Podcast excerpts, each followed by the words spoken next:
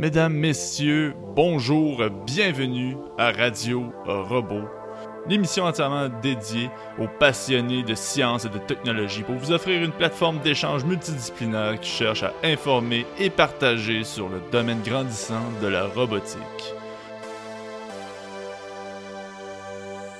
Ensemble, nous déterminerons où se situe la ligne entre la science-fiction et le réel au cours d'une série d'émissions sous forme de table ronde sur la robotique et ses impacts sur la société. Pour cette première série de trois épisodes sur les mythes qui entourent la robotique, nous débuterons par répondre à la question Est-ce que les robots volent vraiment nos jobs? Ici votre animateur Julien Duchesne et vous écoutez Radio Robot les robots, ils vont voler nos jobs. Est-ce que c'est vrai? Je pose la question, puis je pense que je vais tout de commencer à poser la question à Catherine, euh, Catherine Bernier de chez RevTech. Catherine, est-ce que les robots volent vraiment nos jobs? C'est malheureusement un mythe qu'on entend souvent, mais qu'on va entendre particulièrement des, euh, opérateurs, ceux qui sont sur le plancher, puis qui voient le robot arriver, puis qui voient que le robot va venir effectuer le travail que eux font. Par contre, c'est pas vraiment le cas. En fait, souvent, les tâches que les robots peuvent effectuer sont vraiment, euh, sont vraiment simples. Puis l'humain est vraiment une machine impressionnante et complexe qui fait en sorte que euh, d'utiliser un opérateur humain dans une tâche euh, à peu de valeur ajoutée, qui est répétitive, monotone, est en fait un gaspillage de cette ressource-là qui est l'employé humain.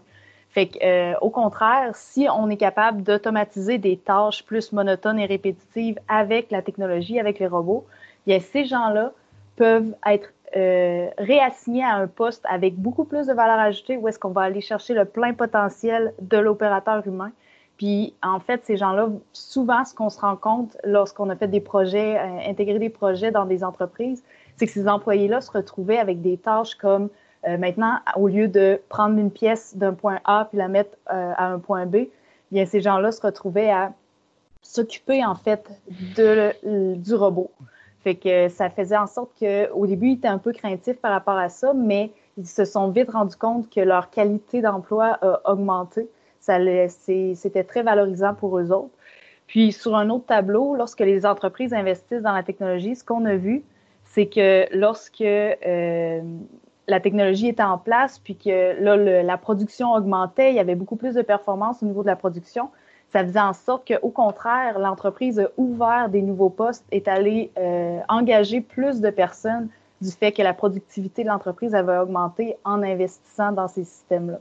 Donc, moi, je vois ça surtout sur deux volets, du fait que, un, ça augmente la qualité des emplois pour les employés, puis ces employés-là sont simplement réassignés à euh, une autre tâche beaucoup plus valorisante. Puis, il y a un autre tableau que ça encourage l'emploi du fait que la compagnie a besoin de plus de ressources parce que sa productivité augmente. Je peux peut-être euh, ajouter quelque chose. C'est François Grondin qui parle ici, qui est professeur en robotique.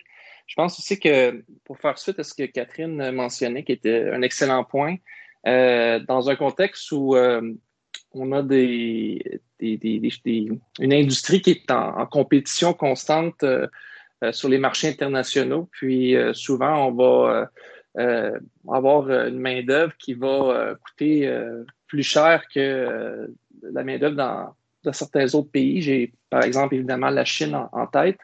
je crois que le, fait d'utiliser des robots pour améliorer la productivité, ça permet également de baisser les coûts de production. Puis, à moyen et long terme, ça permet de garder la production euh, dans le, de façon locale. Puis, comme tu mentionnais, Catherine, réaffecter des employés euh, qui, sont, euh, qui sont qualifiés pour faire un, travail en collaboration avec le robot. Donc, pas forcément faire un, ouvrage répétitif, mais aller chercher le, le, plus grand potentiel chez l'employé, puis avoir une, une expertise plus, plus spécialisée de cette façon-là. Fait que moi, je, je, je, renchéris en disant je pense que ça fait partie, entre autres, des solutions pour euh, garder euh, une partie de, notre productivité euh, chez nous, puis développer une expertise unique et non délocaliser, puis malheureusement finir par perdre l'expertise qu'on a pour faire certains, certains biens. Merci beaucoup, François. Euh, je vous relance peut-être sur la question parce que euh, de toute évidence, c'est sûr qu'au niveau productivité, bon, c'est bon, au niveau de l'entreprise, c'est bon. Euh, mais mettons qu'on se met dans la peau de, cet employé-là. J'ai une question ici de Guillaume Daigneault en psychologie du travail et en gestion du changement. Oui, Julien, dans le fond, simplement la question, on en parlait tout à l'heure, en fait, que la, robotisation permettrait entre autres, à ce que l'employé en question puisse être affecté à des nouvelles tâches à valeur ajoutée, dont, entre autres, euh, ça pourrait être de s'occuper, entre autres, de, en partie des robots. Puis moi, je me posais la question, en fait, un, employé qui était sur une ligne de montage, qui sur une ligne de production en tant que tel, qui qu'on amène un robot pour remplacer. Donc, ça pourrait être quoi le genre de compétences qu'on, en fonction des nouvelles tâches qu'on pourrait lui apprendre, ou peut-être euh, des éléments de, formation qui devraient suivre pour, euh, pour s'occuper de, ces robots-là ou pour d'autres. Euh, ben, en fait, moi, principalement pour s'occuper de ces robots-là, parce que j'ai l'impression qu'il y a peut-être une portion des tâches qui serait en lien avec la robotique, on pourrait s'en servir pour autre chose, mais si on reste dans, le cadre de s'occuper des robots, ça pourrait être quoi ce genre de compétences-là? Euh, j'oserais dire que dans ce contexte-là, ben, en fait, dans l'introduction des robots dans les milieux euh, manufacturier, on n'a pas une réponse précise parce que c'est très contextuel en fonction de qu'est-ce qui fait l'entreprise. Il y a aussi quel est le niveau, euh, euh, ben, en fait, jusqu'à quel niveau tu peux pousser cet employé-là. Si on voit qu'on on est en train de remplacer la tâche de quelqu'un qui serait en mesure d'être formé pour assumer le, la, gestion un petit peu autour du robot. Je pense que c'est ça qu'on va faire.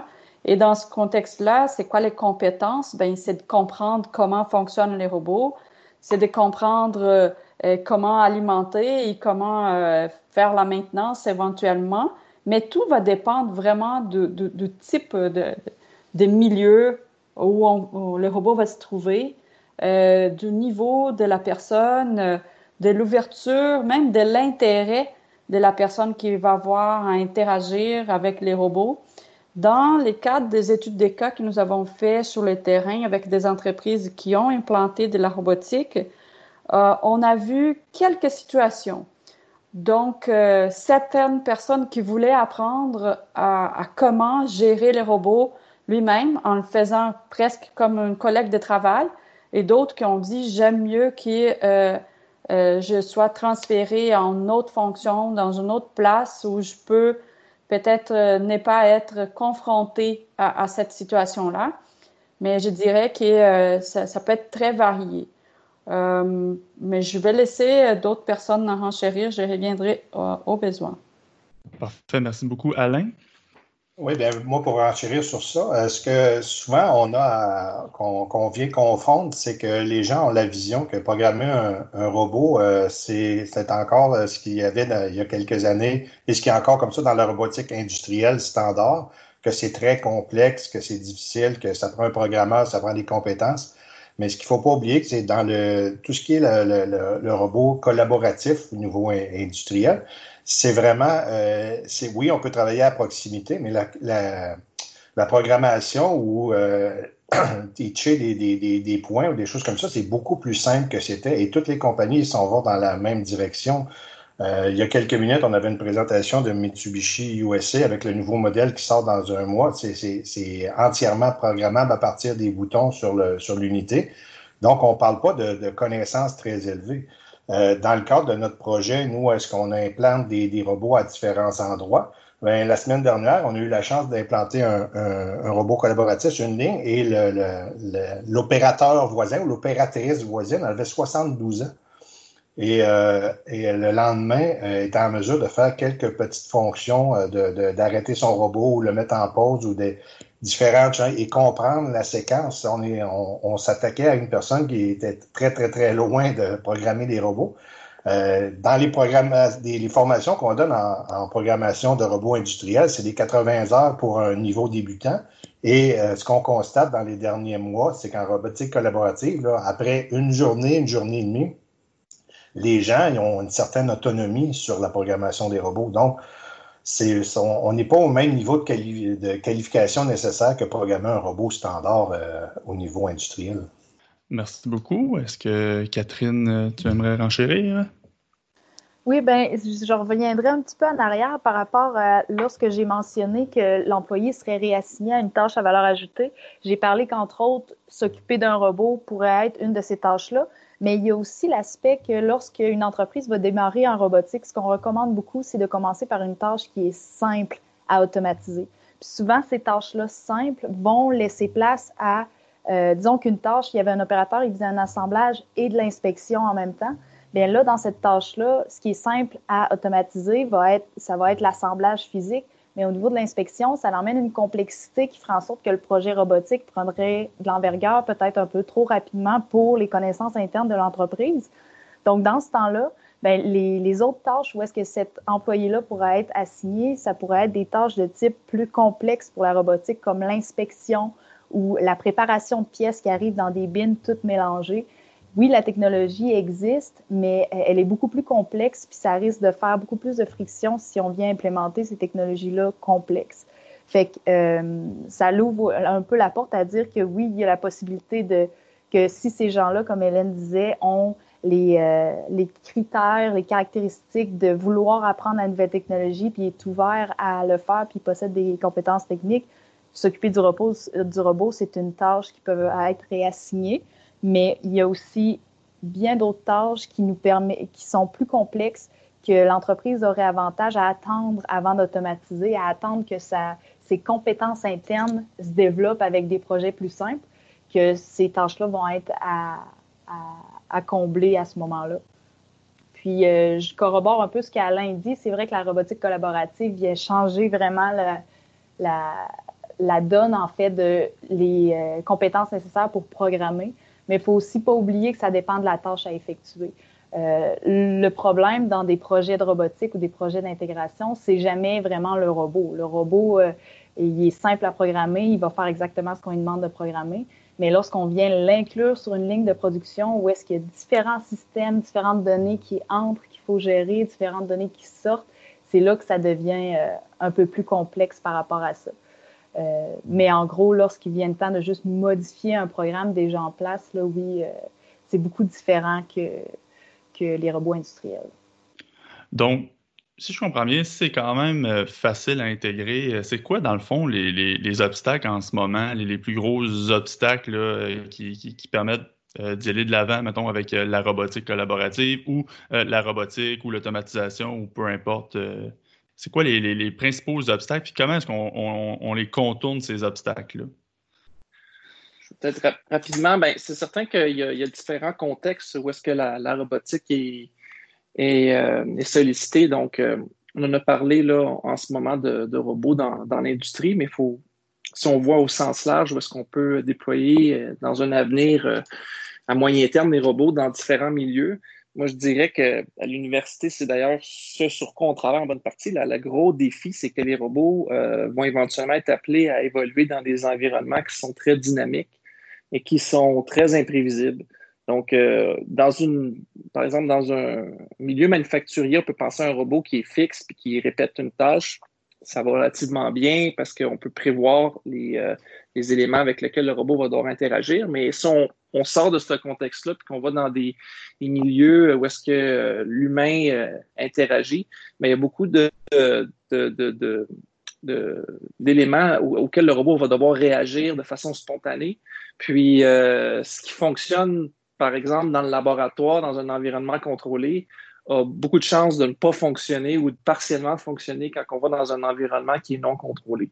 Puis, je pense qu'une grosse partie du défi réside à produire des, systèmes qui vont être robustes et capables de composer euh, avec euh, des choses imprévisibles. Puis euh, à ce niveau-là, dans le domaine académique, on peut dire qu'on a encore beaucoup de travail à faire parce que c'est un, problème très complexe. L'être humain est excessivement intelligent pour pouvoir composer avec ça, mais pour un robot, c'est une tâche assez, assez difficile. Donc, dans ce qui, dans ce, quand on sort un peu d'un milieu contrôlé, moi, je dirais qu'en ce moment, c'est ce qui est l'élément le plus euh, difficile au niveau technique. Donc, techniquement, ça va prendre un bout avant qu'ils volent nos jobs vraiment. On s'entend.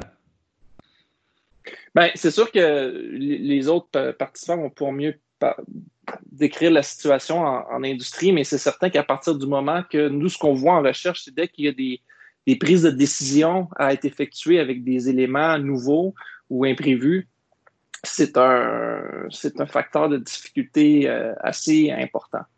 Donc, euh, ouais. Cool. Merci. Euh, Hélène, tu avais la main levée. En fait, je reviendrai un petit peu à ton point tout à l'heure pour penser, c'est quoi qui, empêche que les, projets vont de l'avant?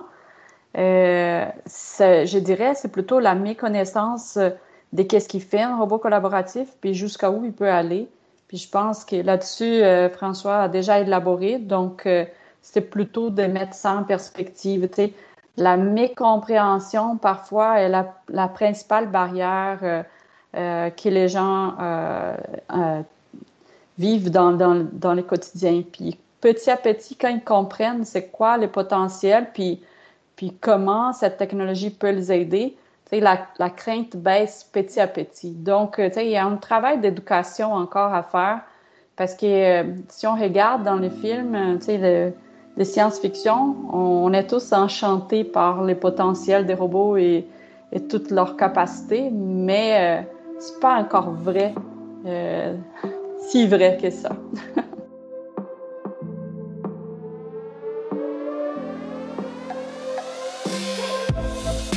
Vous venez d'entendre la première émission de Radio Robot. Un très gros merci à nos panélistes. J'ai nommé Catherine Bernier, ingénieure d'application chez RevTech Systems. François Grondin, professeur de robotique à l'Université de Sherbrooke. Hélène Mosconi, professeur à l'Université de Sherbrooke à l'école de gestion. Alain Gagné en intelligence d'affaires chez Uniro. Et puis un très gros merci à Guillaume Daigneault en psychologie du travail et en gestion euh, du changement au CIUS de l'Estrie euh, pour sa question. Un gros merci aussi au comité qui a aidé à organiser euh, cette émission, j'ai nommé Catherine Bernier de chez RefTech System, Denis Marchand du groupe de partenariat d'affaires de l'Université de Sherbrooke, Hélène Mosconi de l'Université de Sherbrooke, François Grondin de l'Université de Sherbrooke et puis Mario-Philippe Lapierre, étudiant à euh, l'Université Laval. Rejoignez-nous la semaine prochaine pour euh, la seconde partie euh, de cette série de tables rondes et nous allons nous pencher sur euh, les robots collaboratifs. Est-ce qu'ils sont réellement collaboratifs? Pour plus d'informations ou de renseignements sur l'émission, contactez info au commercial corum.ca. Au nom de toute l'équipe, je vous souhaite une bonne semaine et à la prochaine.